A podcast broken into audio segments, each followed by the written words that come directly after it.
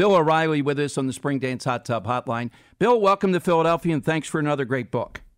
Uh, you're welcome, Dom. Thanks for having me back. I appreciate it. Well, so when you get with your guy, do you discuss with him, Bill, or do you have the idea? Do you, you're always churning with who's going to be next in the Killing series? Is it a process with someone else, or you ju- it just comes to you? No, it's me. Um, I'll write about what I'm interested in and um, what I believe Americans will respond to uh, at the time. And so, how this book, Killing the SS, came about is after we finished Killing Patton, which was an enormous success, we had a lot of stuff left over, um, particularly after the war when Patton uh, was running the southern part of Germany as an occupier. Um, Patton didn't really care much about the SS and and the atrocities. He was focused on Stalin. He wanted to go mm-hmm. fight Russia because he knew that they were going to be the next enemy, which turned out to be correct. He wanted to fight the Soviet Union. But there was an obvious exodus out of Germany um, by some of the most heinous individuals who've ever walked the planet. I mean, we're, I don't think people, Dom, understand the evil um, that was in play in World War II in Germany. So when I saw the rise of evil in America, and it absolutely on display. And I'm talking about things like um, people walking into schools and shooting down kids, um, thousands of uh, Americans being shot on the streets of Chicago by drug gangs, clerics molesting children. That's that's the evil I'm talking about. It's on the rise here, and we have a country where many people don't understand evil and many more look away. So I wanted to write a book about mm-hmm. the most vivid evil in uh, our last hundred years because people they don't teach it in school. Younger people don't know the Holocaust. They don't care. Uh, some of them don't even think it happened. And that's how Killing the SS uh, was put on the drawing board.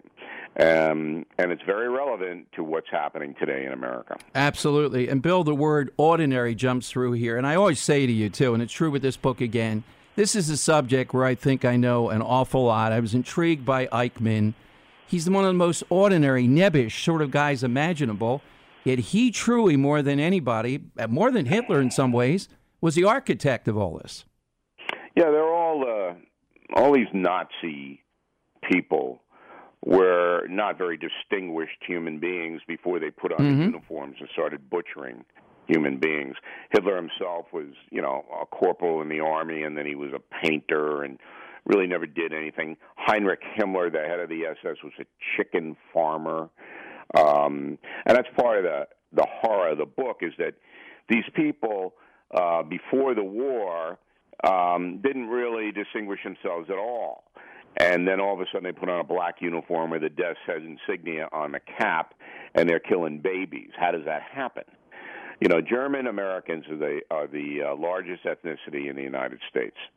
Um, if you go to Germany, um, yeah, they speak a different language, but it's the same people as in America. It's the same kind of life, and and you saw what happened in the Third Reich, and you saw uh, six million civilians butchered, fifty million dead in in the European theater, and now uh, you know Americans have a, a decision to make back here.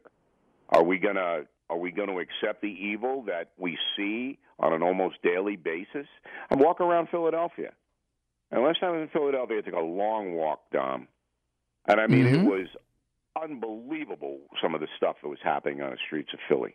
Oh, absolutely. Uh, yep, uh, there's no doubt, uh, Bill. So the other thing with this is it's uh, I don't know if I'd say a thrower, but the hunt down is the other thing. So yeah, it's the big it's issues really you talk about, but people get, and that's why it's easy to read and uh, sort of a page turner if you could talk about given the subject. Hunting these people down methodically. Some came relatively easy. Others were not sure whatever happened to them Well, when we wrote Killing Jesus, uh, I should say that Killing the SS is the eighth book in the mm-hmm. Killing series.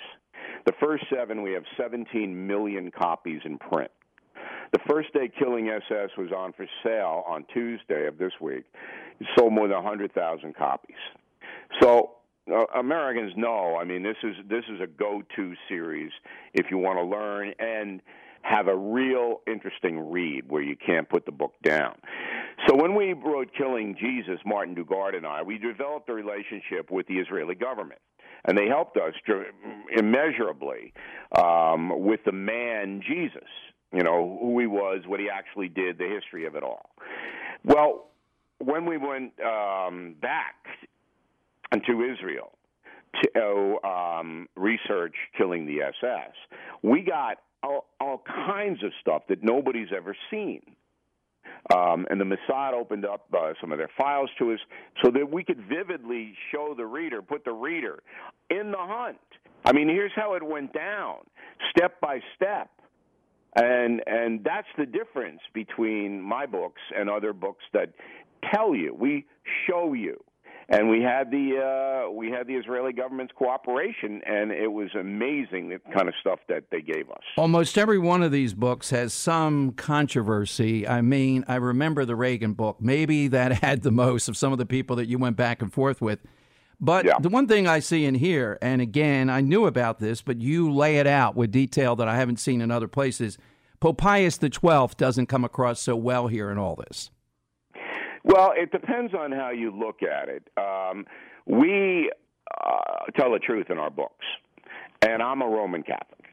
Um, and there's no doubt that elements of the Catholic Church and also elements of the Red Cross, elements of the American CIA, the brand new CIA, mm-hmm. all helped get butchers and murderers, SS people, out of Germany into Italy, where they got on ships and they went to South America right. or Spain mm-hmm. or South Africa. Um, and with the Catholic Church, with the Pope, the decision that he had to make was do I allow the Germans to overrun the Vatican and, and knock it down and, and occupy it? Or do I make a deal with them to save as many people as I can and um, in return for not saying anything about Hitler? And, and he, that's what he did. He made the deal.